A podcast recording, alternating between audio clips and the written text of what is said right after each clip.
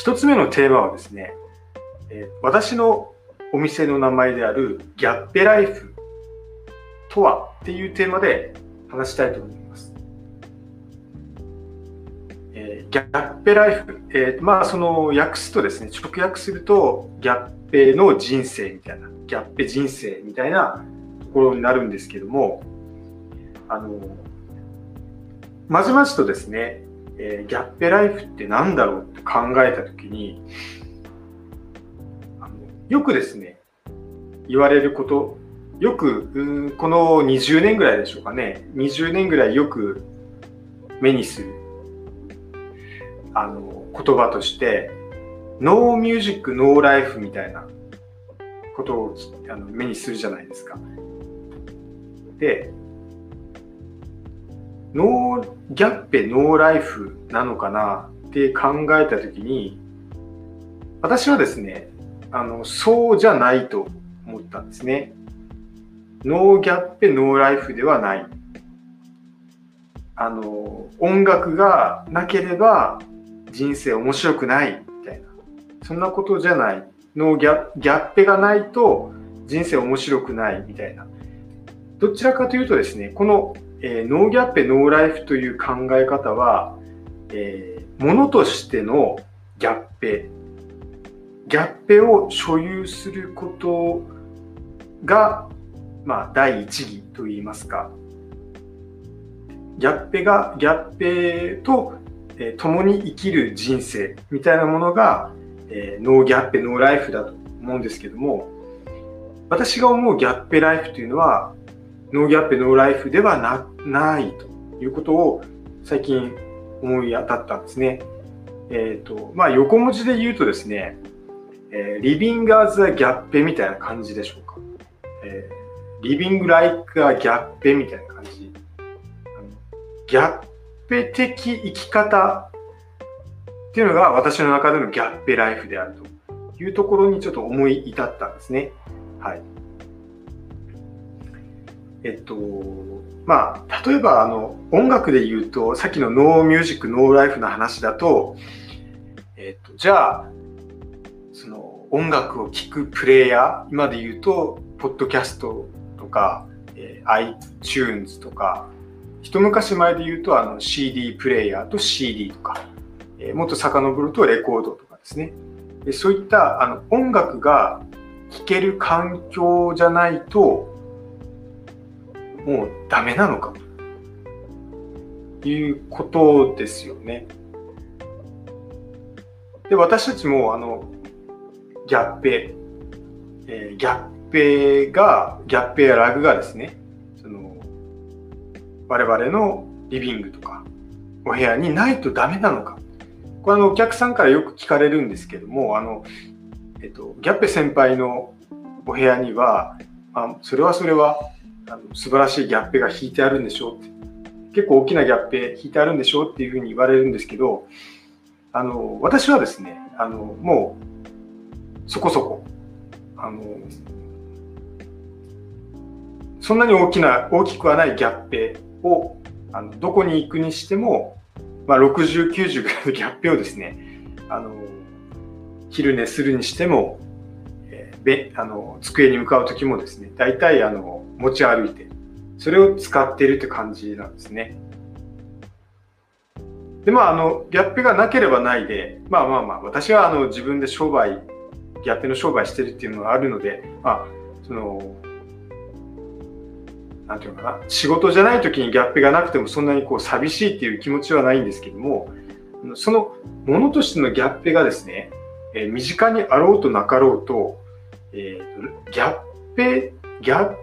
ペが、えー、まあ、ギャッペのように生きるって言ったらいいんでしょうかね。えー、ギャま、もう少し言うとですね、えー、think through ギャッペみたいな感じ。ギャッペを通して、まあ、生き方を考えるみたいなところで、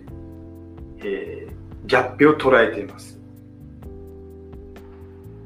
ただ、えー、物質的な、えー、足元にあるとか、えー、ふかふかしてこれ、ね、この上に寝ると気持ちいいとか、えこの生命の木の文様がすごい素敵っていうだけではなくて、えー、そのなぜこれを見て素敵と思うのかとかそのギャップ一枚を見て、えー、自分がなぜそう感じるのかっていうところを考えるようにしてます。なのでどちらかというと、えー、ギャッペのように生きる。ちょっと分かりづらいかもしれませんけども、えー、まあ、例えば、うん、私が先週話したギャッペの色彩感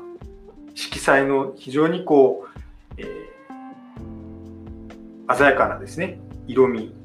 というのは実は私がイランに感じていた悪霊とした砂漠のような色合い色味のない色合いとのこの対比っていうところのギャップから私はギャップにはまった。でもそれは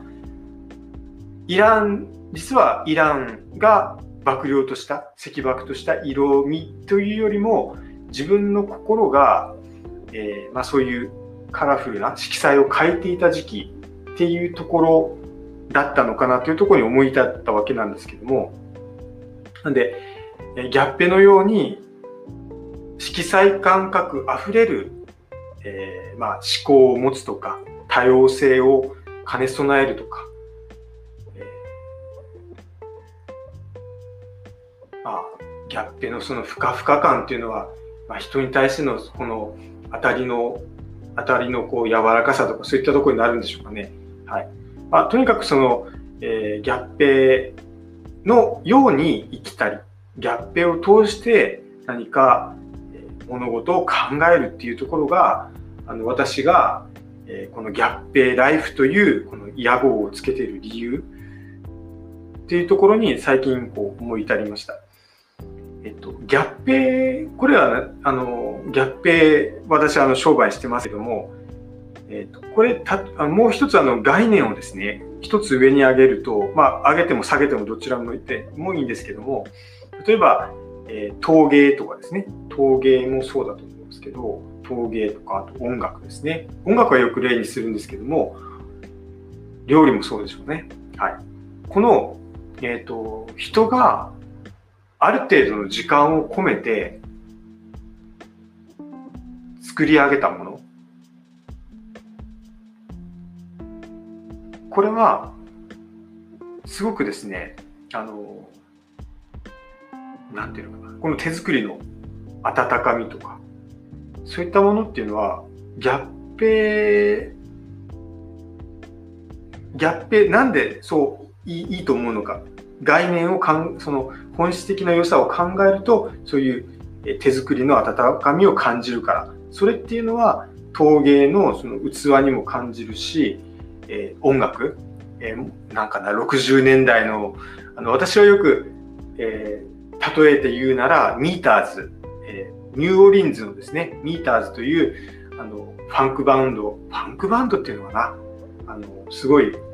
あの泥臭い音楽をしている。まあ音とかもですね、そういうその時代の音がすごく好きなんですけども、そういうバンドを聴いている時のあの心地よさっていうのがやっぱあるわけなんですね。それっていうのは、えっ、ー、と、まあ、ジャンルは違えども共通しているなっていうことを考えるんですよね。で、えー、ギャッペを通じて、あの、まあ、なんていうのかな、その本質的なところを考えていくっていうのが、私なりのギャッペライフなのかなというところを最近